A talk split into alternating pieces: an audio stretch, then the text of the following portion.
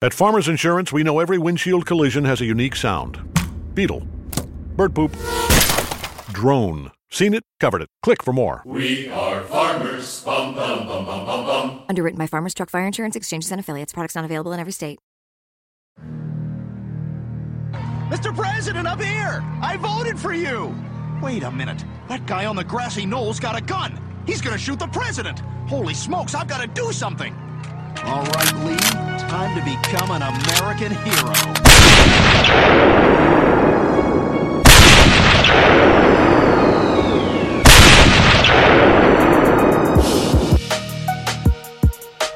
darkmyths.org and Neapolis Media Group proudly present to you the Lone Gunman Podcast, featuring your host, Rob Clark, where research comes to shine and myths come to die.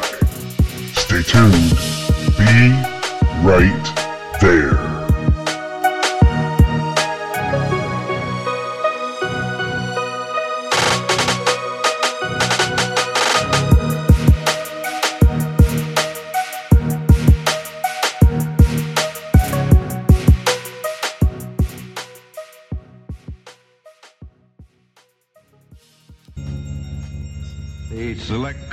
Assassinations will at this time come to order.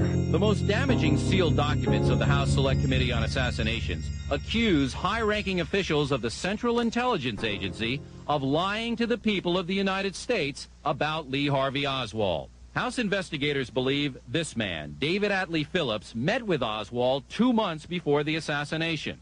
Phillips was the CIA's chief of Western Hemisphere operations and was in charge, among other things, plots against Fidel Castro.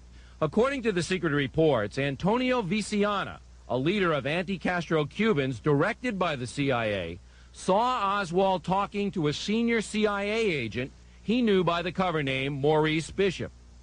Veciana provided enough information for House investigators to compile this sketch of the agent who met Oswald. Could it have been Phillips? Investigators believe it was. Phillips denied under oath that he knew Oswald, but House investigators did not believe him and wanted him charged with perjury. The government declined to prosecute, leaving investigators furious. The director of the CIA in 1963 was John McCone. He caused a sensation among committee staffers when he admitted there was an agent using the cover name Bishop. But a secret memo reveals he was allowed to reverse his testimony. A CIA lawyer wrote the committee. I should inform you that he had been in error. In summary, Mr. McCone withdraws his statements on this point. The man who fingered Maurice Bishop, Antonio Veciana, was shot in the head soon after testifying, but survived. Frightened, he will no longer talk about the case. We caught up with him in Florida. They wounded me in the in the head. They trying to kill me. You know why? Why were they? I don't know. Perhaps the, the FBI knows. The FBI knows. Did they tell you? No. Actually, actually,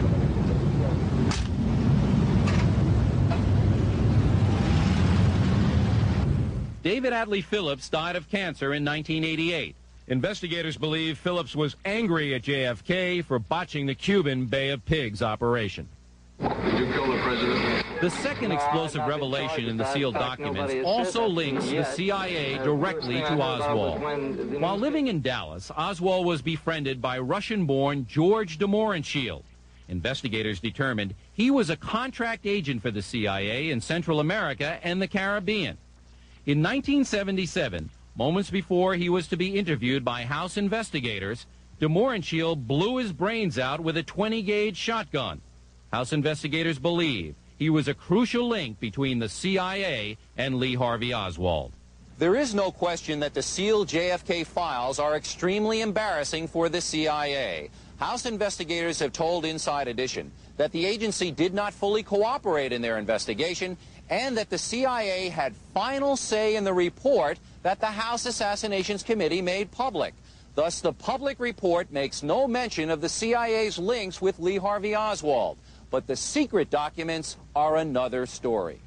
One interesting sidelight, the movie JFK was partially based on Jim Garrison's investigation in New Orleans. Well, House investigators uncovered evidence that the CIA planted nine agents inside the Garrison investigation to feed him false information and to report back to Langley on what Garrison was finding out. What's up, everybody? Welcome to the show. This is episode number 135 of the Lone Gunman Podcast, and I'm your host, Rob Clark. And today, the author of Two Princes and a King and proprietor of the Neapolis Media Group, Mr. Carmine Savastano, joins the show. How you doing, Carmine? I'm good. How are you doing, Rob? Doing good, buddy. Been a couple weeks off, you know, just uh, chilling, enjoying the holidays, and working my ass off. How was your holidays? Uh, hectic, but you know, pretty good. Yeah, That's I think good. Everybody's usually pretty busy over the holidays, you know. That and people getting sick. What are you gonna do? Oh, I know. I don't know how it is up there, but the weather down here is crazy, man. Yeah. It was at the teen, like in the teens at the beginning of the week, and it was like 50 and 60 on Wednesday and Thursday, and now it's back down, back down in the 30s. Yeah, we saw it get to a balmy 40 up here for a little while wow, before it got back down to the single digits where it's supposed to be. 40 up in the mitten. Not bad, not bad. So look, we're going to be talking about uh, a guy today that, of course, it's of course it's going to be controversial. Controversial. I mean, you know, when when you and me get together, it always turns controversial. Um, because a lot of people in the, in the in the research community, you know, have a fondness for this guy. They like this guy. They believe this guy for some reason, even though he is a uh, not a good person in my opinion. But uh, there's there's always been something about his story that's bothered me, and I'm sure it's bothered you. That's why we're looking into it today. And that man is Antonio Veciana, and uh, we're going to be diving into his story here today and his ties with Alpha 66, and of course. Uh, the investigation uh, the, the House Select Committee did, you know, in Gaeton Fonzi, and, and what they found, and and and what uh, what the documents tell us. So, Carmine, where you want to start, my friend? Well, I wanted to start somewhere around just basically give everybody a basic idea of some of Veciana's claims and what exactly happened. And I do want to agree with you that there are a lot of people who want to believe in him. And I think one of the things that makes him appealing to people is that he does have actual ties to Cuban exile groups. He does have actual ties to, you know, violent revolutionaries. So we can actually place him in some of the, you know, some of the more elaborate, unfounded myths like, you know, your JVB or your James File, stuff like that. Doesn't have a bunch of evidence. So it's basically all mythology, and then they try to fill it in with little incidental evidence. With Veciana, you can actually get some substantive evidence that he at least was in the right place at the right time. He at least was, you know, involved with people who could have undertaken a conspiracy. So I think that's what makes him a little bit more believable than the average myth. But the problem is, is when you start to get into the specifics, his tale doesn't really hold up, in my opinion. And we have to realize too that Fonzi and the HSCA were working with an incomplete set of evidence. That we have more evidence after the releases of the '90s, and hopefully after some releases happen this year, than they had. And even what they had wasn't complete. Right. It's just what the agency and the FBI allowed them to get. Yeah. Now, for, for folks out there who don't know who we're talking about, okay, it's Antonio Veciana. He was the leader of Alpha 66, which was a, I guess it was an anti-Castro uh, Cuban revolutionary group, um, what we call terrorists today. Um, uh, a little more accurately, and uh, you know, he had an interesting tale to tell uh, the HSCA, and uh, you know, of course, when you get shot in the head, uh, it tends to lend a little bit more credence to your story. Um, Yeah, that, that, that too. I think also, yeah, you know, people sympathize with that. But the point is, is that lots of exiles were killed in all manner of gruesome ways, and it had nothing to do with any connection to the Kennedy assassination. You know, they had tried to attack and kill people, including the leader of Cuba. So that made a lot of other people who were loyal to him upset. Oh, of course, of course. And, you know, when he, he told the tale of, of, you know, I've talked about it here on this show for many, many, many times. Uh, you know, the name Bishop comes up over and over and over again in many different places, uh, whether it's regarding a person, uh, whether it's regarding, uh, you know, a bishop in a in a in a fake church, or you know, a colonel, or you know, uh, you know, military people, uh, you know, mystical, maybe mythical CIA character cover names, um, things of this nature, and you know what. Tell everybody real quick, you know, just what Veciana had to say about uh, Lee Harvey Oswald. Okay. Well, yeah. Basically, I think the thing that made it, brought it into the modern age, as far as the you know the the conspiracy community goes, is uh, on November twenty second, two thousand thirteen, Veciana, who was the former leader of the anti-Castro exile group Alpha sixty six.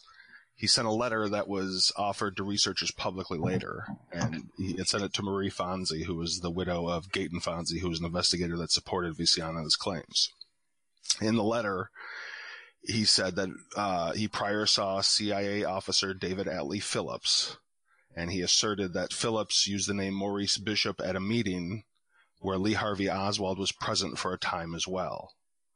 So basically, Now- he says he saw the two of them together in Dallas. And where the story starts to have trouble is he never really gives a specific date. Like he doesn't give a definite day of the week, doesn't give a definite date, and doesn't even give a definite month. He said it was near the end fallish of 63. So it could be August, it could be September, it could be October. Yeah, I always I always thought it was late August or early September. Uh, Those are the two most quoted. yeah. Yeah, it varies between some of the accounts. Yep, and uh, you know the story is interesting because if it's true, uh, of course, uh, then we have Lee Harvey Oswald meeting with David Atlee Phillips of the CIA, which would be a huge bombshell if true. You know? hmm And I think that, that those are the ones we have to be most careful with. Oh yeah, Something that ties up everything nicely yeah, is usually not going to be the answer that we're seeking, and there's got to be a problem with it because rarely in this case does anything get tied up nicely. You know, it's it's spread over a bunch of different, if not only agencies, but over different people's actions that can morph and transform over time. yeah. Because I mean, we also should tell everybody too that uh, you know he didn't publicly admit who he thought or who he suspected Maurice Bishop or Morris Bishop or whatever you want to call him was. I mean, he never really admitted it to Fonzi. I mean, Fonzi had his suspicions that that you know Veciana vaguely you know was like, well, I can not you know I'm not going to say yes or no, but maybe you know and. Uh, and I think it was a couple years ago, like you say, about the letter to uh, Gaeton Fonzi's widow, uh, where he finally admitted that, you know, yes, Maurice Bishop was David Atlee Phillips. Uh, you know, it wasn't. He didn't. He, had, he, he didn't actually come out and say that until a couple years ago. You know, it's just been suspected over the past forty years or whatever. Yeah, and and I think we should also factor in too that at that point David Atlee Phillips was dead, so he couldn't sue Veciana, That's true too. and Gaeton Fonzi was gone, so he Veciana was acting almost as if trying to affirm Fonzi's you know contentions after his death. So people are going to be sympathetic to that as well. Because a lot of people liked Fonzi. You know, he worked hard for the committee and tried to get all the information he possibly could. Yeah, and his book, you know, the, last investigation is is one of the best out there. Although there is a lot of reliance on this Veciana story in that book, um, which is of course a problem because once again, as you know, people that listen to the show, when you have a great, fantastic story and no evidence to back it up except just what you're saying, there's a problem. Yeah, definitely. As with so many other people. Well, yeah, and I think upon further examination, you know, we can see some of the serious problems that become apparent with the story. The, you know, the first one I would say that's worth mentioning, and it'll be the, the first document that I sent, and it's from before the House Select Committee really got into the nuts and bolts of Veciana's story and trying to corroborate it. And this was during the Schweiker, uh, Senator Richard Schweiker, who uh, was on the Schweiker Committee, who was investigating some of these things, sent a document reviewing the matter to House Select Committee uh, on Assassinations Counsel Richard Sprague. And in the document, the senator says, now this is Veciana. This would be one of his earliest versions of what he. I mean, you know, he he made the the the assertions earlier, but this would be down in the official record what he is basically claiming to Senator Schweiker. So he's basically passing this on to the HSCA before Fonzi got involved. So what he says is in 1961, Veciana worked as a CPA, certified public accountant, in Havana, a Havana bank owned by Julio Lobo. That year, he was contacted by an American who identified himself as Bishop. His first name is uncertain, maybe Morris, John, or Jim. Now, well, that narrows it down a little bit. Morris, John, or Jim. Yeah, those are So fairly vastly different names. Yeah. Where do you get Maurice from?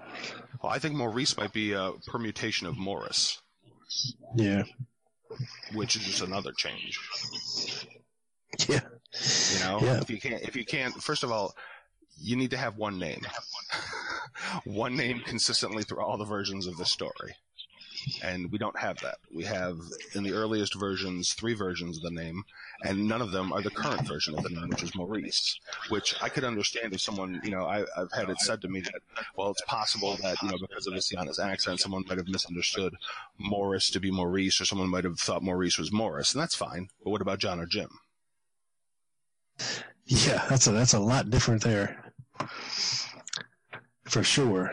Um, yeah, like I said, there's so many bishops att- attached to this case. It gets confusing. Oh yeah, Um, yeah.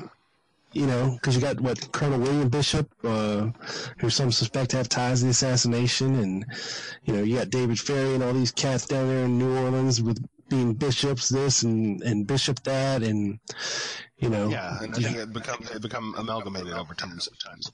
Yeah. confused, and then we actually we're going to go through some of some of them to get some of the other documents. But I found through uh, some of the investigations the CIA done internally almost fifteen different different bishops. Now there were people, people at the last bishop, there were people, but they never found the Maurice Bishop with the physical description given to them by the Veciana. Yeah, which they made a sketch from, and you know it does it does kind of look like David Atlee Phillips, but it also really looks like Fred Lee Crisman if you if you put them side by side. Yeah, yeah, you can definitely get other people to be that person as well. So I think yeah, Yeah. that was that was an unfortunate thing that the committee relied upon. That wasn't really solid. Yeah, and if you go digging back to the you know the Garrison trial and and and uh, the grand jury testimony of, of Fred Crisman, he was like, you know, he told people, yeah, pe- people like to call me Bishop, uh, Bishop this and Bishop that, but you know, he was alluding to the fact that it's I think that Thomas Beckham had given him fake fake credentials as a bishop or something of this nature. But anyway, it gets confusing, but. You know, we're, we're going to stick to the realm of David Atlee Phillips as this mysterious bishop for what we're really talking about here today. Yeah, yeah. Well, and I have a surprise as far as uh, people who Oh, are boy. for you for you later. I Uh, love surprises. so I'd say, yeah, um, uh, you know, it's a major issue that the very name used to describe the unknown person he would state as David Atlee Phillips has three distinctly different names. You know, and none of them is the current Maurice Bishop. Now, that could have been a mistranslation or a miscommunication at some point, but Veciana in the official documents stated Morris, M-O-R-R-I-S, not Maurice. Yeah. And, er, and in earlier news reports, we can see that too. So it wasn't until later interviews the name changes to Maurice Bishop consistently. All right, let me ask you a question real quick. What was David Atlee Phillips' official title with the CIA? He was head of what? Um, at, in '63, I know that he was the head of the uh, covert action and uh, foreign intelligence for the Mexico City station. Okay, so what the hell would the head of the foreign intelligence uh, of the Western Hemisphere be doing Yeah, in Talk- Dallas. talking in, in public in Dallas to the leader of this ter- terrorist organization. I mean, wouldn't you, you know? You would think that you know somebody else lower down the rung a little bit would you know would be uh, handling things, Yeah, and you would Phillips yeah, directly. somebody closer to, And Yeah. yeah, I mean, because people don't understand that even you know, even though Dallas is, of course, down south and Mexico is right underneath Texas, it's still like 3,000 miles to Mexico City from Dallas, uh, which is a hike. You know, that's like going from DC to California uh, or more. So, you know, And, yeah, and well, that's a problem the story runs into later on too, is when we start to assess Phillips's record because they kept track of all of the and they kept track of the expenditures. So, and and Veciana at one point claims that he met with Bishop a hundred times. Yet there's no markings of it in, in. They didn't purge all of Phillips. You know, they had to keep track of where he was. They had to keep track of what they were paying him. They had to know where he was at most of the time. So when you start to look, there's problems there too. Phillips was elsewhere in places where Veciana said Bishop was. right. So I'd say that, you know, so we've, we've gone over the, the names. The next few documents, I think, highlight some of the other problems as well, because the first of these pieces of evidence is Veciana does not claim to have been first approached by Bishop in 1961 like he did with the Schweiker Committee, but he claimed to have been approached by Bishop in 1960. Hmm. So that's another detail that isn't consistent.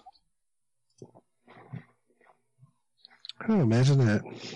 Well, and Veciana meets up, uh, you know, he's largely the one initiating. The CIA does use him, and they use his, you know, part of his group multiple times, but they never employ him directly as an employee.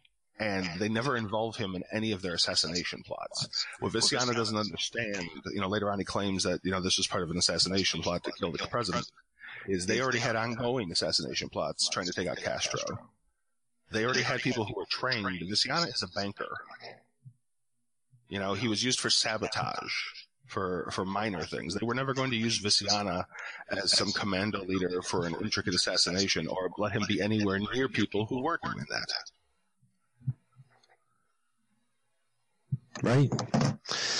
Yeah, I mean, it makes sense. So, yeah, so we've got that. Um, and this would be the, uh, going on to the third document. In this one, Veciana says that Bishop, the- yeah, okay. So in this one, Veciana says that Bishop represented the CIA and private interests that sought him out specifically. Right. Now, I mean, it's understandable that, you know, the CIA would be, or elements of the CIA would be talking to Veciana, um, maybe even paying him to do things or, hmm Oh, and they did, yeah. Eventually, we Yeah. can legitimize that at certain times they did use him for sabotage purposes. exactly. Okay. And, you know, that part I can see being legitimate. So, yeah. Yeah, it's just when he tries to in, make himself more important and you know central to an assassination. And in this, you know, in in, in his story, the key basically to Yeah. unlocking that connection between Oswald and the CIA. Yeah. Which is a huge, huge, huge leap. Um, Yeah, yeah. yeah. And yeah, and we need to remember too that so you know in this in this current document, the the agency states that December 9th, 1960, Veciana himself approached the agency station in Havana. So uh, Fernandez Yarzabal, another anti-Castro operative, company planned to kill Castro. Veciana claimed that he had a carefully thought out plot to wipe out the prime minister and his top associates. Therefore, Veciana physically approached the CIA with Yarzabal, who actually was a former agency asset. So Veciana at the meeting tried to claim that the chief of Havana Station that he was involved in the same agency activities that his companion was. But an internal check done by the CIA station said that it was negative, supporting no such association. So he was already trying to connect himself to the CIA even in the first meeting with them. Now, now let me ask you a question. So, you know, we can't pinpoint the date of this thing, but um, was Oswald even in Dallas that early? Well, that's the problem too. yeah. Well, we- you know, we might as well talk about it now. Uh, the problem is that Oswald was in New Orleans. Right. Yeah, I mean, and Phillips was elsewhere as well. We'll get into that with the document. in August. I mean, I know Phillips that- was elsewhere in September too. Yeah. Yeah, I know there's some spots in Oswald's timeline where you know he can't be accounted for, but you know, it's. I mean, I'm sure David Ferrie could have hopped in his plane and flew him to Texas real quick, you know, for a meeting. Yeah, and the problem is too is that he left from New Orleans to Mexico City, so he can't be there in September either. Right. Ah, yeah. So there's that. Yeah, unless Oswald had a private jet. that may Well, he had a private pilot, you know. I mean, come on. According to Judyth Baker. Exactly. I think that, yeah, those are two, the timing is definitely a problem with the story, and because it, it was left so general, and unfortunately, he picked a general area where it's hard for any of those people to be where he said they were. Didn't didn't she wrap this story into her little book as well? Mm-hmm. That's what I thought that that she legitimized this whole meeting with uh, with Phillips in her book. Oh yeah, oh yeah. exactly. It's always that's always a good I suppose, I suppose test. If Judyth Baker is saying it's true, it's probably not. Right. And then I'm sure even if there was a remote possibility that Phillips was meeting with, with Oswald, that there's no way in hell that he would have told Oswald his name, his real name. Yeah. Um, I mean, that's just ridiculous, dude. Yeah. Mm. So, so yeah. So, so apparently, um, the, the so Veciana told the CIA people he was meeting with that his plot required official documents to secure the escape of four snipers and their family from Cuba. And the agency representative gave Veciana no, in quotes, no encouragement whatsoever. Veciana had also prior approached another official who states he offered a similar wild-eyed proposal. So I think it's unlikely the CIA would utilize a bank manager for clandestine operations. Probably so. Yeah, and they didn't seem to really take him that seriously in the first meeting, at least. Right. Doesn't sound like it. Yeah. So, so um, um, the next document. Uh, this is a second meeting, or I'm sorry, uh, uh, it, this is in 1961, and it's a memo on Alpha 66 and Veciana's activities. So in 61, despite the assurances of some agency officers to to investigators, um, Antonio Veciana, because the agency said that they only had the three meetings with Veciana, which isn't true. They had those three meetings, and Veciana tried to approach them. But they also had off the books meetings where they used him a few times before and after the assassination. But during the assassination, we'll come to learn that Alpha 66 and Veciana were in a position that had anything to do with the agency. So in 61, they said that they, the CIA never told the agency investigators that they had met with him, but Antonio Veciana did have a working relationship with the CIA at that time, but not the one he claimed later. Uh, in October 7, 1961, Veciana entered the U.S. at Key West and received $100 monthly in refugee assistance. By December 29th, the CIA's Miami station, JM Wave, had asked for provisional operational approval for Veciana. His assignment did not include Alpha 66, nor had anything to do with the agency Castro plots. Instead, the evidence supports that Veciana was one of multiple people assigned to aid the Movimiento Revolucionario del Pueblo, the MRP, and other anti-Castro groups supported by the CIA that he used to represent in Havana. So this demonstrates an additional connection to the CIA claimed by Veciana that was off the books. But it doesn't connect him to any agency Castro plot, and it doesn't support any of his assertions regarding Bishop. Yeah.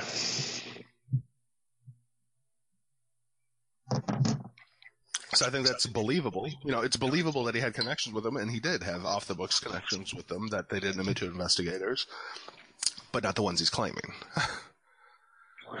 so, yeah, so nothing, nothing exactly, which is the problem. Yeah. So, um, additionally, in July of '62, at an Alpha 66 meeting in Puerto Rico, Veciana demanded funds from potential sponsors and offered threats to those who would fund Alpha 66 operations. Oh, terrorist threats. Imagine that. He stated at the meeting that they undertake an action program outside of U.S. control. In this connection, the group was in contact with the CIA, a person named Joe, but the group was not going to confide in CIA and were taking precaution of avoiding CIA penetration.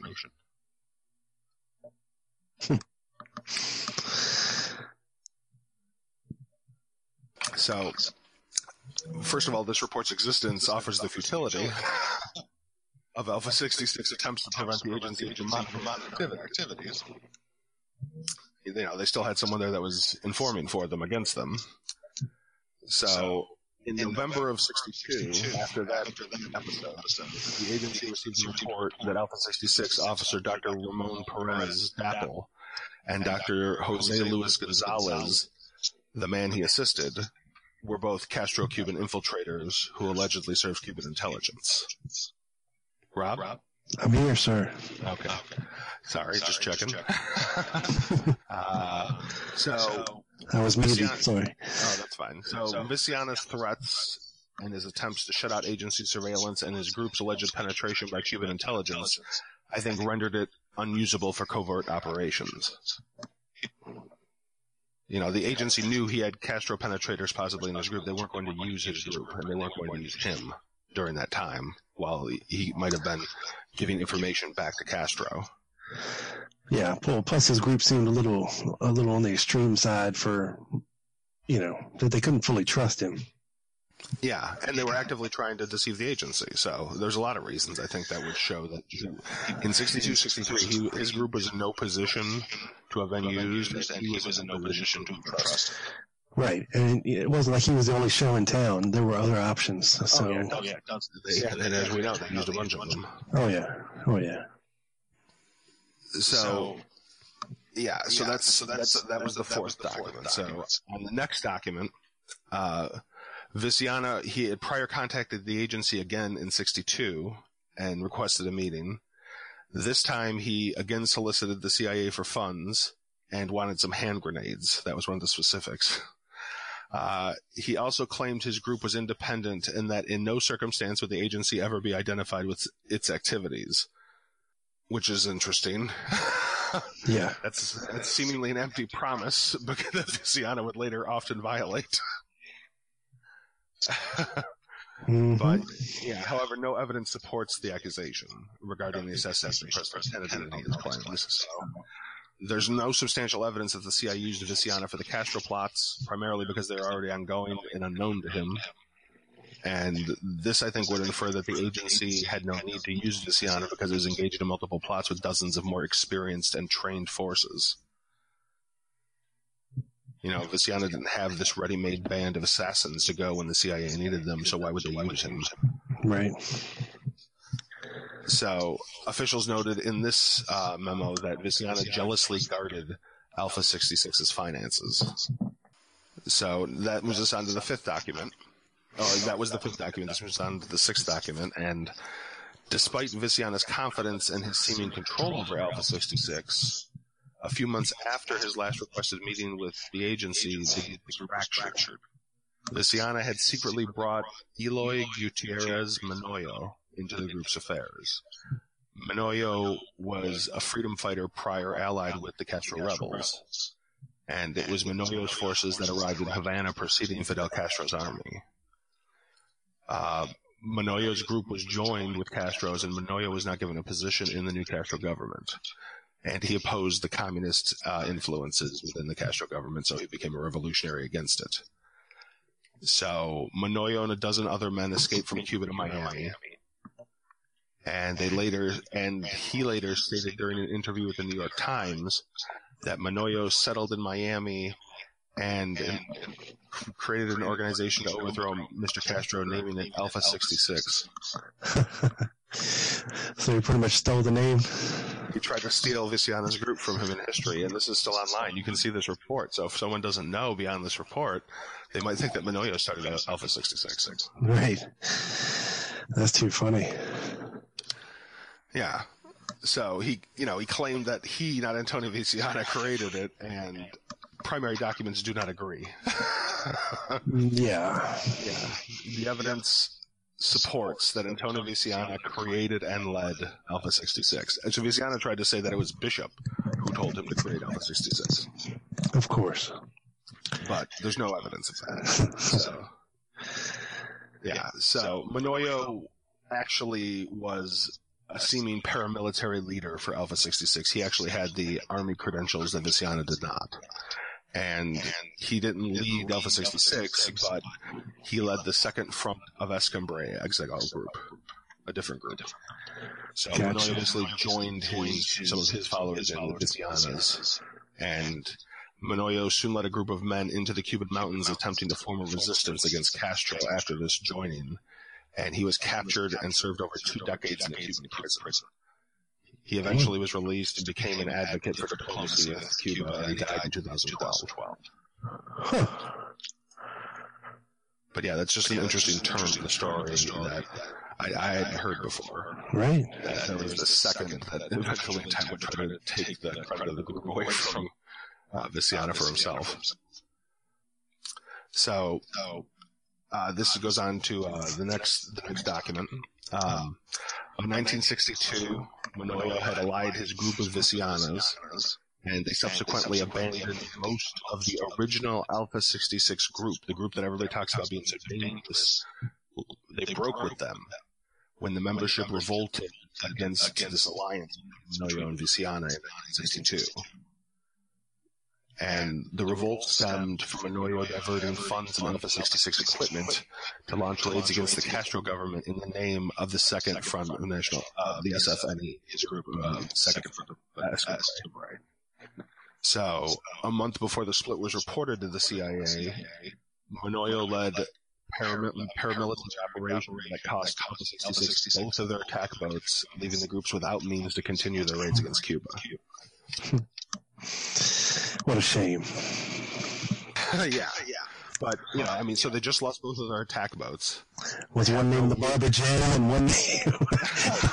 no, I, don't, I don't think so. Uh, okay. But both of their names were Glug Glug Glug. by 1962. A couple car hoods, uh, you know, mounted on some inner tubes.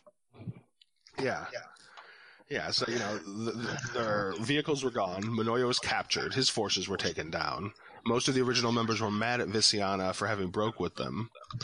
So, you know, Veciana didn't have a group really to use in Alpha 66. You know, it, effectively it didn't exist in its original form anymore.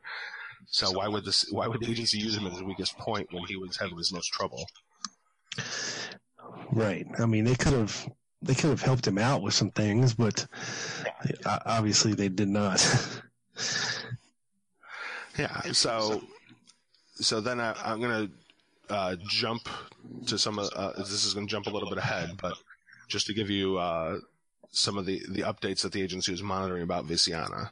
So the next official document states they have they basically had a chronology of some of his uh, his various actions.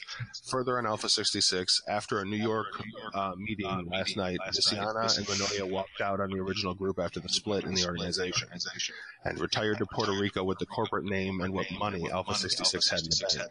They are now trying to raise more money. With us. They have no boats or equipment to carry out further raids at this time, and no great support for their efforts. The rebel faction of Alpha 66, who opposed Menoyo, have formed a new group named Commando L 66, and have you might know that name, Rob, the Commando Yeah. L group, and have attracted most of Alpha 66 former and original members, including their ex-military people and accountants. The Commando L people have some money and are more successful in raising additional funds than the Alpha 66 group. So, fairly clear that if they were going to use anybody, they'd use the rebels of Alpha 66 rather than the original group, which basically consisted of leaders and a few followers and the money in the name. Right now, is this part of was Felix Rodriguez part of this? Uh, I don't know if I I don't know. I don't think he was in Elvis. Uh, I, well, I shouldn't say that. I should say I, I, I don't know if he was involved in the, these this direct meeting where this happened. But I, I can look into it more. I mean, if if Rodriguez was involved, I think at this point, I, I don't think that he had any. He wasn't really mentioned in any of the uh, in any of the documents, so I, I don't think that he was directly involved. Gotcha, gotcha.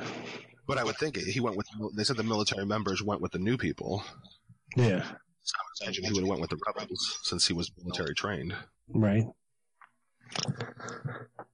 or they would have mentioned him if he left with Menoyo and uh, Veciana. Right. So yeah, I, I I think that that pretty much just you know I don't, didn't mean to belabor the point so much, but just to show everybody exactly what the agency thought of them at that time. So it's it's unlikely they'd fund an AIDA group that was so fractured and beyond the meetings requested by Veciana and his prior services as a saboteur. They had no reason to associate with him in 1963. They did have reason to associate with him before when his group was functioning and when he seemed to be re- legitimate and reliable. And later on, when they got more desperate after so many failed attempts against Castro, and they tried to for sabotage purposes, that makes sense. But there just isn't a legitimate reason for him and the agency to be in contact in 1963. So, Alpha 66 and most of its members are gone at the end of 62. It was a shadow of its former self, and this too begs the question why waste the resources on a failed group that had imploded? So the only thing of value Menoyo, and the document concludes, the only thing of value Menoyo was able to take to Alpha 66 was an undetermined amount of ammunition and arms, but no boats, men, or new money. Shit out of luck. Basically. Yep. yeah, I mean, and that paints that paints a really really good picture, like you said, of what the agency thought about Alpha sixty six and Veciana as a whole, um, and where he stood with them, and it it doesn't lend too much credence to his later stories. So Yeah, no, I agree. I, I just think you know most of the the evidence that we have available to us doesn't support the, version he was giving people, and he wasn't as important as he tried to claim in the time period he's trying to say this happened. Right, and people got to remember what kind of dude the Veciana was. I mean, he basically, you know, he was a terrorist, a murderer. um, you know, and but people like Judyth Baker just lap this stuff up. You know, like, you know, like it's gospel just because he's saying it.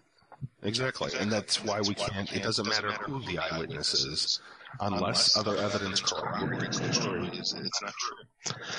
You know, it's their contention. Well, Judyth corroborates it. exactly. People without evidence. Yeah, dang it. Okay. So, uh, another thing, the, the, the, the 80 document, the next one, I think that it's, you know, unknown to Veciana, the, the CIA, it was unknown to Veciana that the CIA had received a cable in August 12, 1959 from Havana Station to the director in Washington. And press reports stated that two men who seemingly were aiding opposition forces in Havana were actually Castro agents who penetrated the opposition movement. The result, according to the cable, was island-wide entrapment of opposition elements. Although situations still uncertain and difficult to ascertain to any extent, if any, the compromise of station assets, station employing all security precautions. Now, the two men who were Castro penetration agents, according to the agency in 1959, were Major William Alexander Morgan and Eloy Gutierrez Menoyo. So it's possible that Menoyo intentionally destroyed Alpha 66's chances for continuing sabotage on it. That's quite possible. You know, it might have been the plan all along was to break Yep. the group up and then isolate Veciana. Yeah, and blame him for shit because, um, you know, you remember, uh, like Operation Northwoods, they had had to blame that on somebody, uh, you know. They needed their steel pigeons too, just in, in case, you know, certain contingency plans. Yep, He'd been a perfect one to pin on. exactly. He, you know, he tried to attract attention to himself. He's always trying to raise money. So to neutralize him, you have somebody infiltrate his group, and the agency knew. That's the really messed up part, is that the agency didn't even tip off to Veciana that Menoyo was feasibly a Castro agent. Exactly. Yeah, that that shows you right there how much they thought about him Yeah. So, and what his value was to them. well, yeah, and it would keep them away so long as until Menoyo was captured, captured, we should say, by Castro and held for that long. Um, I'm surprised he didn't kill him. But exactly, which is strange. Yeah. He was a real threat. Well, that tells you right there too. You know, I mean, uh, yeah, I mean, you can say he was in prison for 20 years down there, but was he? I mean, Well, and then he was then he was released, and he came back here and started talking about how we needed to make a deal with Castro. Right, not the kind of talk you would think you would hear from somebody who spent 20 years in a Cuban prison. Yeah. Uh, going, yeah, that, that's up to everybody's judgment for themselves. I just think it's interesting. yeah, uh, me too. That's the that's the real interesting thing I think in this story. Yeah, is he's a very interesting character. So, so um, yeah. So I don't think they would. That just is just another reason why they wouldn't associate with Alpha sixty six with Menoyo anywhere near it. And then uh, the next document we look at, it's a CIA chronology on Veciana related documents, and it ceases in December of sixty two and does not resume until May of sixty six. So I think that also infers that there was no hardcore monitoring of him or Alpha 66 until they actually started to be more of a cohesive group, have funds, you know, weapons, vehicles, and were actually of use to the agency again. Well, come on, Carmine. If they were talking, to, if you know, Phillips was talking to Veciana and Oswald, and there'd be records of all this stuff, right? Well, you would think, yeah, wouldn't there be? Oh, they would have destroyed them all. They would have destroyed them all. Yeah. Well, and, and yeah, and that that would be the contention, of course. They, but if they would have destroyed them all, don't you think they would have also destroyed the ones that show that they lied to the House Select Committee? well, maybe we'll finally get them all this year, Carmine. We'll, maybe the truth will finally come out. That's what they're doing. They're waiting. They, they want they want everybody to compile all of the incriminating documents so they can go through and destroy Yeah. the original. But They're ready. they're They're, they're, they're ready for Veciana to die. I mean, come on. ex- exactly. So yeah, just another problem. so yeah. So there's that. There's the hole in the agency's actual records of him when they're trying to put a chronology. They usually try to do a good job of putting everything together, as we'll see. They try to get every little nook and cranny they can into their records. And there, there's real no good explanation why it just jumps unless they just didn't associate during that time. Beyond all the other factors that we've discussed. So Yeah. so yeah, so what happened was is as the bishop story starts to get rolling with investigators, you know, people start to be asked by investigators and also by uh, S.D. Breckinridge, who was the CIA's inspector general at the time. Actually, I think he was deputy inspector general when he started, and then he eventually became inspector general. So three IA, three CIA employees in the next document do recall knowing a person named Bishop. And one of these people, this includes Director of Intelligence John McCone, the leader of the CIA, Balmes Hidalgo, who is a CIA officer, and an interesting one that I found out I didn't hear often mentioned in this story was uh, DRE case officer Ross Crozier, Okay. Jefferson Morley wrote a lot about. Right. Now, uh, Crozier, I found, was using a pseudonym Ron Cross. I found a version of the document as it was in transition between original and being, uh, you know, censored in certain parts. And what I found was it was an, uh, because it was sent between offices, it had the names still open in certain parts of it. So it said it has like Ross Crozier crossed out with Ron Cross written above it. Gotcha. So we can actually affirm that that's who it was. So while McCone and Hidalgo stated that Phillips was not the bishop that they knew, that they knew another person named Bishop, which is highly possible because of all the other people named Bishop that we're going to go over. Yeah. Crozier stated while he was serving at the Miami JM Wave station that he often associated with Phillips, Phillips's direct assistant, William Kent. Now, Crozier attributes Howard's Hunt use of the name Knight as an association with Phillips' possible use of Bishop. So Crozier thought, for whatever reason, that Bishop was one of the many names used by Phillips. Now, Phillips and Kent were in regular contact by phone, and Phillips would visit him in Miami as well. However, when Kent was interviewed, he did not ever recall the name of the use Knight or Bishop, and he did not support that he ever heard nor said the name Maurice Bishop at J. So we've got some conflicting stories from even agency internal personnel.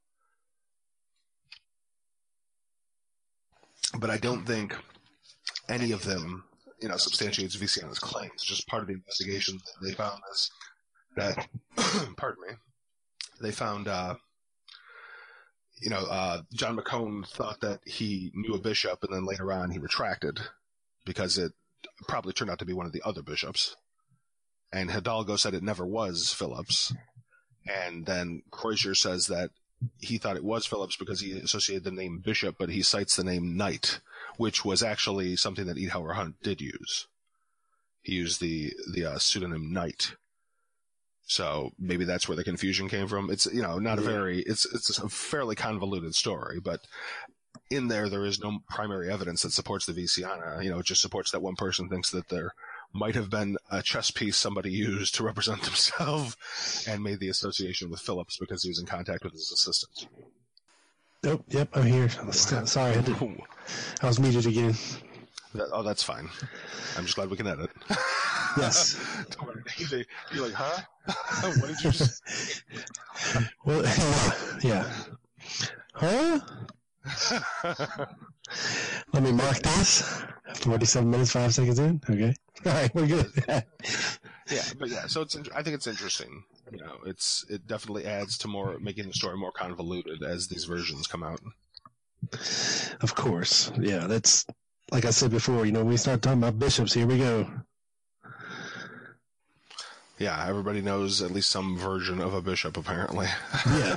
so, so yeah, we move on from that to what you know. I mean, you, you and I have discussed a couple of times is that beyond the claims of Antonio Veciana, and this would be the uh, the tenth document or the uh, eleventh document.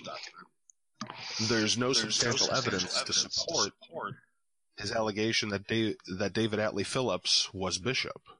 You know, among the problems with his bishop allegation is that Veciana has no exact date for the meeting. Yep. The month of the meetings changed over time. Yep.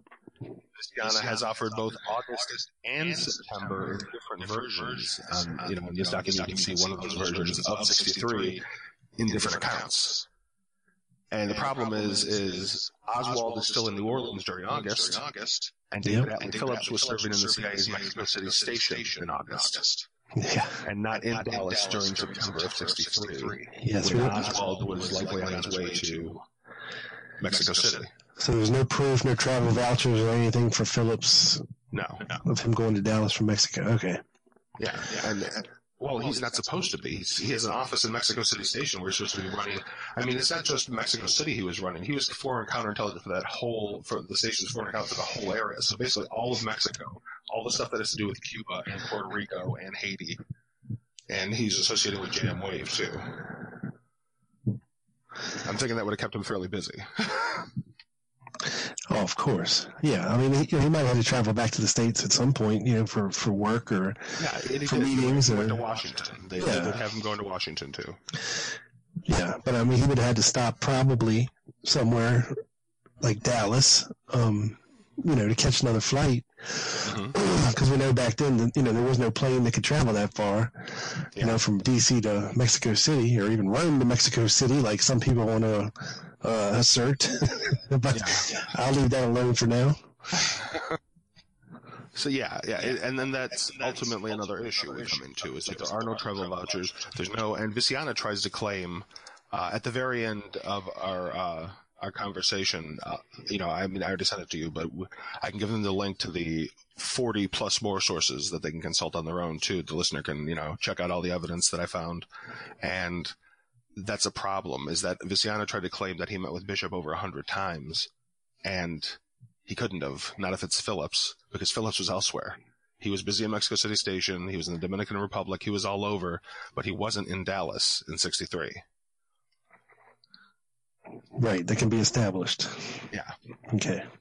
And, and Veciana can't establish it is the problem too. He's never given, there is no tangible evidence beyond what he claims. And what the hell was he doing in Dallas? In 19... Th- yeah, that is another question.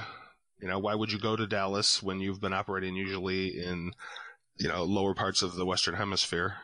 Yeah, yeah. That, uh, okay. So, well, because it was easy. That's why. Because it makes for a good story. right. That, that's who Bishop wanted to meet, I guess. the, the most obvious place where the crime was going to. I never get that either. When people try to set stuff like secret meetings near the crime scene. Yeah, especially in public, uh, you know, in a hotel or whatever, wherever it was, and yeah, so both men could not have been where Veciana claims when Veciana claims, despite which version you believe.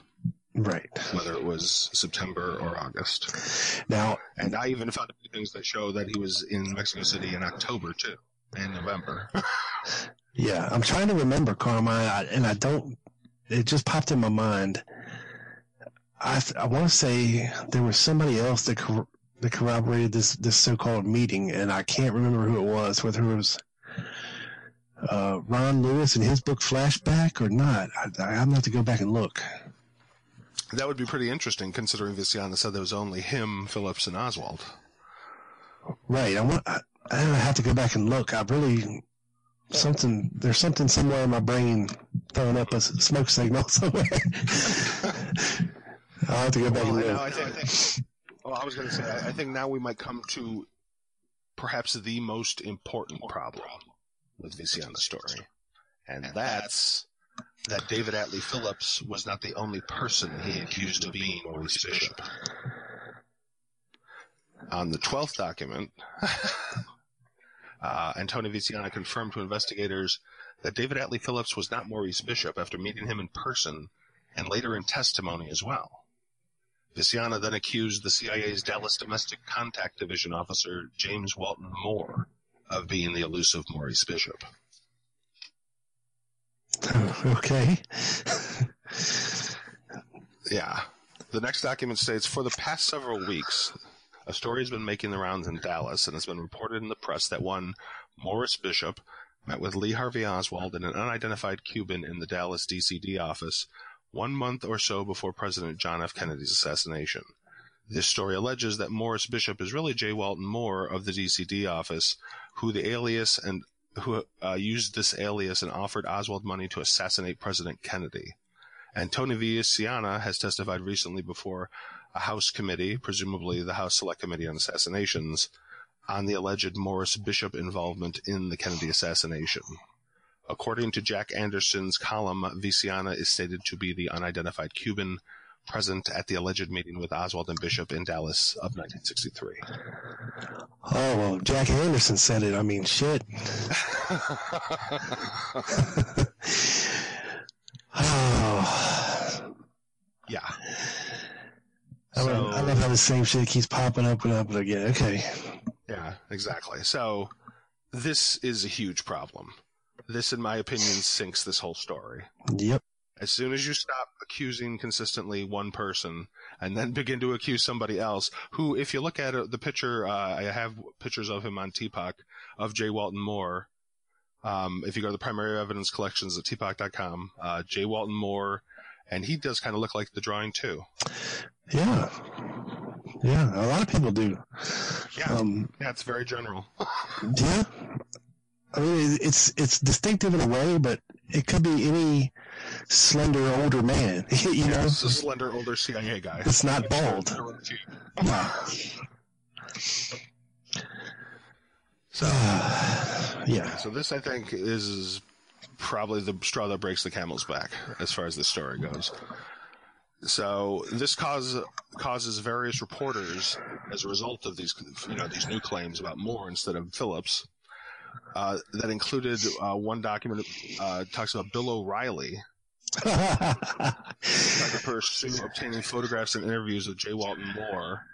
Oh, with okay. Yeah, because he thought that that was the new scoop. And yeah, in the in I remember he was chasing Veciana Mhm. right before he got shot in the head. yep. Uh, right, So this, I'm sorry, what were you saying? uh, it might have been after, right after Veciana had been shot in the head. I think he was chasing when uh, Veciana was in a white VW Beetle. yeah, he was trying to get the car with the microphone. Yeah. Uh, back before he sold his soul to Rupert Murdoch. Yep. So this, I think, proves Veciana drastically altered his story. You know, he himself discounts Phillips in the legal record in his testimony. He says it wasn't Phillips that was Bishop. and he needed somebody else to be bishop, apparently. Uh, Phillips also testified that he never used the name bishop.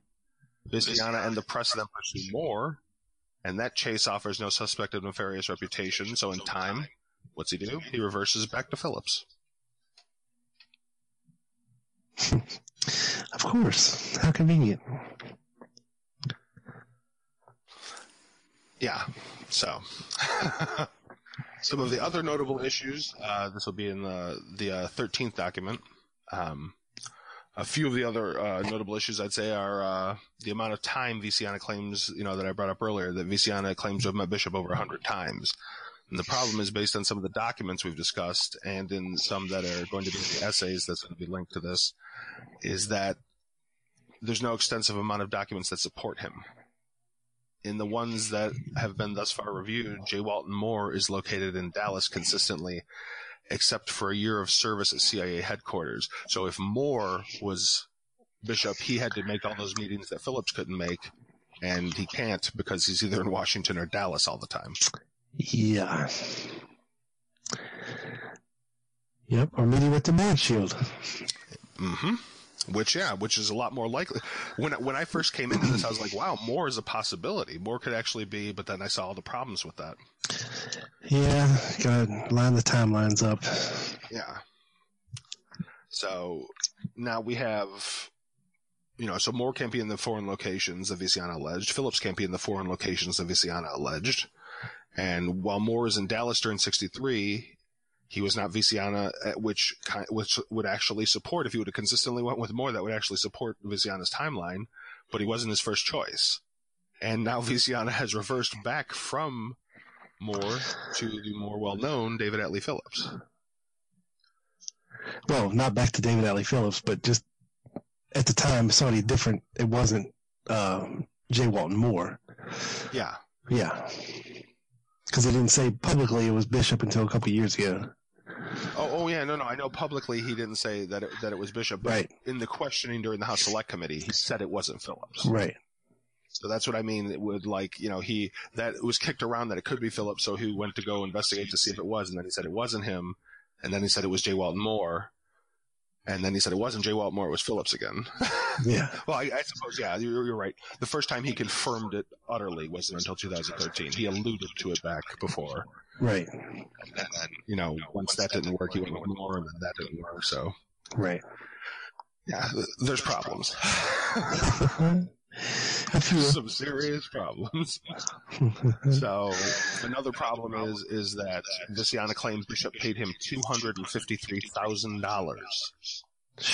As remember, this is a guy they gave a hundred dollars a month to for refugee right. Okay. So that's saying that they gave him a quarter over a quarter of a million dollars for his past services. Now, these supposed services being multiple failed plots. right. Destroying the original Alpha 66 by 1962. and some of the later sabotage services he offered in the late 60s. Now, in my opinion, this how this amount is highly questionable. It exceeds what some entire exile groups received yearly for successful operations. It's very improbable that the agency would pay someone of peripheral use in minor operations so much. And there, of course, is no proof that such a payment occurred based on the Select Committee investigators. You know, I mean, that was more money than they offered the mafia chiefs to kill Castro. Well, That's yeah. a lot of money. That's a lot of money. Yeah. That's more than whoever killed Kennedy probably got. Yeah. Yeah, that is a that's a serious amount of money, and I can't imagine that they would. You know, the agency couldn't afford to do that, especially for somebody who had such questionable ties and members like Menoyo of his organization. Well, I mean, they could if it was they were using black budget type stuff, but Yeah, you know, they would have to sell a lot of drugs. nice. Yeah, that that, that would have taken. I'm just thinking at the time. I mean, I'm sure their budget was huge, but they've got dozens of other Castro plots going on. I mean, I should say they had all the Castro plots going on, and then they have dozens of other groups they're funding. So what would constitute him so worthy to receive so much money? Yeah. When we all we see is failures and minor use. Yeah, I mean, you don't see, yeah, you don't see guys like Frank Sturgis even getting that much money, and look what he did. I mean, yeah, yeah, and he was basically a murderer on hire to some of the Castro groups and you know agency allied uh, military fringe. Yeah, I mean, did did he take out Che Guevara? Or no, supposedly that was uh, the guy you mentioned earlier. I can't remember. Uh, oh, Felix Rodriguez. Yeah, Rodriguez supposedly has okay. his, uh, has Guevara's uh, Rolex. Yeah, I just remember somebody said they chopped his head, or chopped his head off and kicked it like a soccer ball. I thought that was Sturgis. I don't know. I, I, I could be wrong. Yeah. Well, I, something I saw because I really, for a long time, I mean, I understood that he was a a mercenary, but he made so many ridiculous claims that I've kind of set Sturgis off to the side. But he still was a killer. I mean, he went down there and helped execute, you know, oh, yeah. Castro people in the early days. He was a legitimate badass. Yeah, I mean, yeah, there, yeah. there were there were some some truth. Unfortunately, when he starts to get in, you know, like Veciana, there's some truth to it. Right. Once you start really looking at the specifics, there's some problems. So mm-hmm. yeah, we've just got to, you know, that, that huge amount of money is just another reason why this is improbable, this whole story. The agency wasn't going to make a payout. It would have been easier to kill him. Well, yeah. Or arrest him, you know, or discredit him. Or kill him. yeah. yeah. Put a bullet in his brain and not worry about paying him. Yeah. So, Unless he has some real dirt on him, I mean, which which I'm sure he didn't. Yeah, no, he wasn't in any position to. So no. So, additionally, I think that it's also worth considering that there were over a dozen agency employees and informants that had the surname Bishop, and that's just the ones I found. There could have even been more, you know, in other documents and in other collections. So, Agency Inspector General S.D. Breckinridge conducted a full review of the agency files that and put together a photographic album of every person with the name Bishop that he could locate. One of these persons was named Maurice Bishop. However, he was an elderly professor at Cornell University and just a source of foreign intelligence. Right, just an asset. Yeah, yeah. No one of importance that would have met with Oswald. Right. Now, I mean, it could have been somebody using a name that was familiar with them, that was associated with the CIA. I mean, that would be a smart thing to do. Mm-hmm. You know, I mean, not use your real name, but, you know. Yeah, you use something that is easily mistaken for somebody else's name. Right. Or, or even if they were an outside party that had knowledge of the CIA's tactics like that, and they were doing it so they could implicate the CIA and not implicate themselves. Yeah, and as we know, you know, common aliases were, were used by various agents, you know, in multiplicity for certain things, so. So we have, um, we have that bishop. We, have, we actually had the name, the current name anyway. Yes. The real one. Exactly. So, so I'd say, in summary, Veciana has accused multiple people of being Morris, Maurice, Jim, or John Bishop. a man he asserted meeting in 1960 or 1961, whom he claimed to have instructed him to form Alpha 66, though none of his friends or associates were ever observed such a person and due to political misjudgments and failed operations, Veciana's group implodes before 1963. The CIA knows of his problems and his desperation to save his group, and does not aid him, but observe him. And then Veciana, over a decade later, offers his claims to the Schweiker Committee, and these diverge from the later allegations in the press, and they further evolve during the interviews with the House Select Committee on Assassinations. Finally, Veciana reverses back to his prior claims in a letter that is not subject to legal standards of perjury. I wonder what his motivation was for all this crap. You know what I mean? Like, well, what he was trying to do. I just don't get it. Well, I think, I, I mean, I, I, don't think I, now. I don't. I you know. I mean, it probably has developed over time. Now it could be attention. It could be wants to name, leave a name for an infamous name for himself, so he's remembered. But at the time, yeah, uh, beyond attention and trying to seek, you know, I mean, funding, That's the only reason. I mean, just to make himself interesting, I guess, so that he could. Maybe he thought that he would keep his, you know, Alpha 66 on people's lips and that he would get more funding from people if he kept himself in the public eye. Or possible blackmail that the CIA would just pay him off to shut his mouth, or Yeah, that's true. Yeah, could be another thing. Hmm. Because he probably knew that, you know, maybe not everybody would know exactly what everybody was doing in the CIA, you know, 15 years ago. Um, Exactly. Yeah, and I think that a lot of people do depend on that. That have unfortunately come to the modern age where things are a lot more uh, achievable as far as finding that document you're looking for. right. Yeah. So at the time, he was basically counting on the ignorance of the public and that we didn't have access to anything.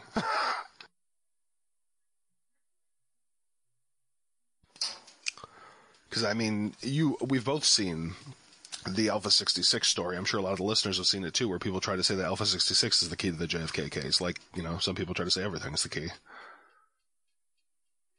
Exactly. This one just, it's lacking a whole lot of substance. Yeah. But there's people, unfortunate. yeah, I mean, there's people desperate enough to, you know, like even Johnny Eugenio hangs his hat on this guy, you know.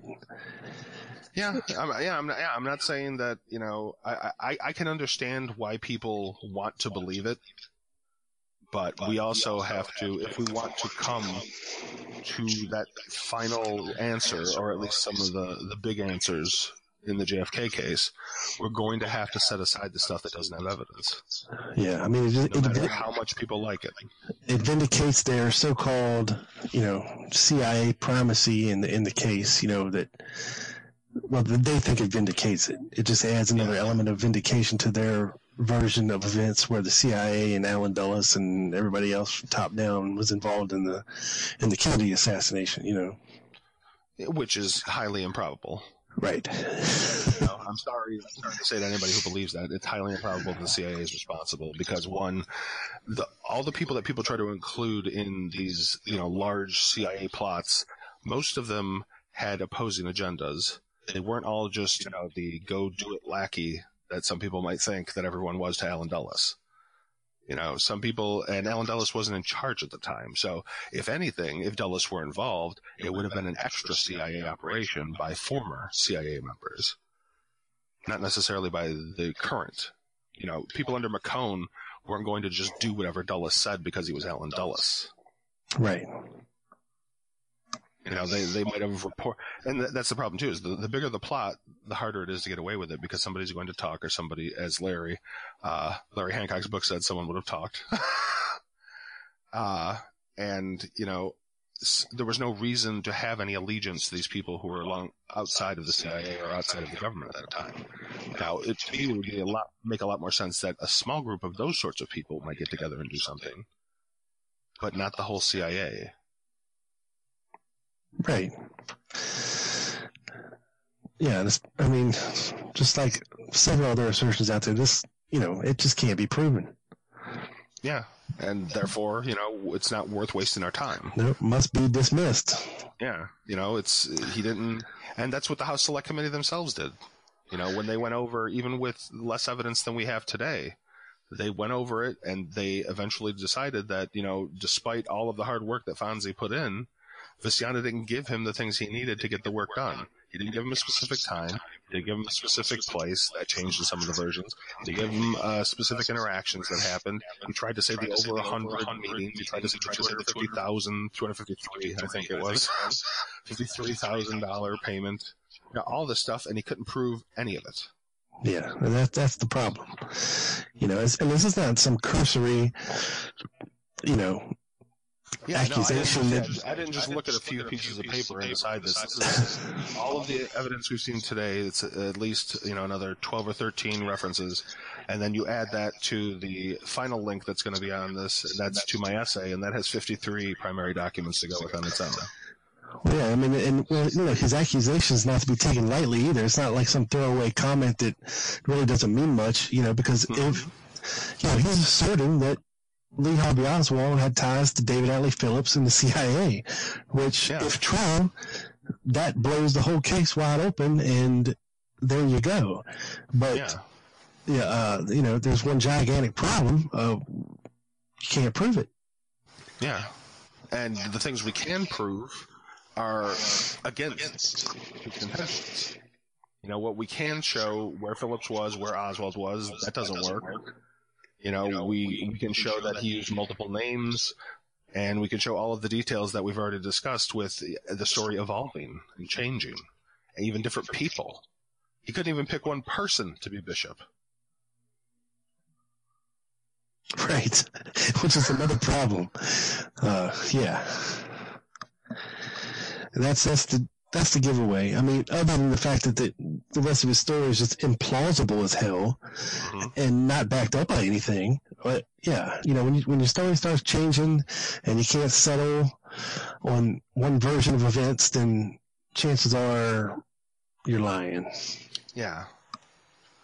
And not to say that there aren't elements, you know, like I, I, I think I say in the uh, in the essay that I don't doubt his hatred for Castro.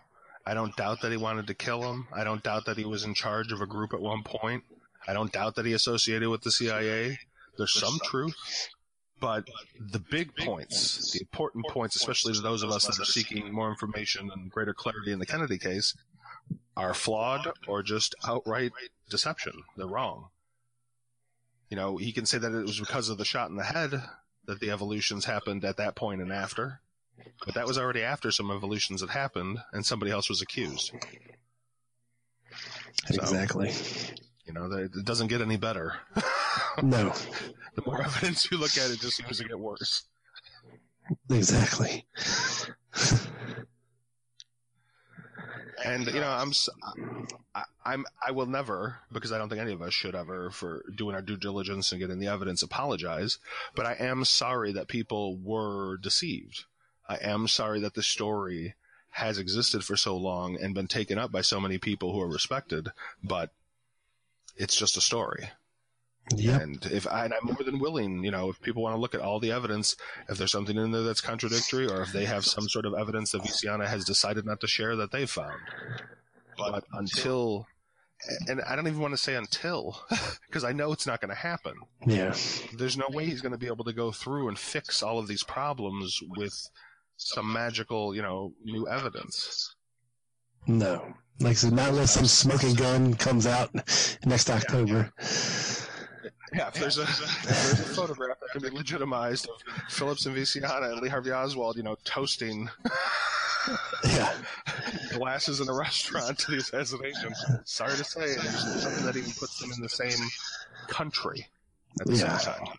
Yeah, and that's that's the problem. And I wanted to ask you too. Um, did you get a chance to read Matthew Shavley's uh, article on David Atlee Phillips? Yeah, yeah, the Melton thing, I thought that was pretty cool. Yeah, I put that up Yeah. on uh, NEMG too. Okay, good. Yeah, so, yeah, there's some, there's some more problems. You know what I mean? yeah, yeah. so you can find that over at uh, ne- neamg.com. Is it is it neamg.com? Yep. NEAMG. Let's try that again. Okay. NEAMG.com. neamg.com. Yeah, and I'd encourage everybody to go check it out, along with Carmine's essay on what we just talked about here today, for sure. And, and that's on tpoc.com, tpaak.com. Yes, and of course we'll link everything up over at tlgpodcast.com, and also links will be there for all the documents that we talked about here today. Um, did we get them all, Carmine?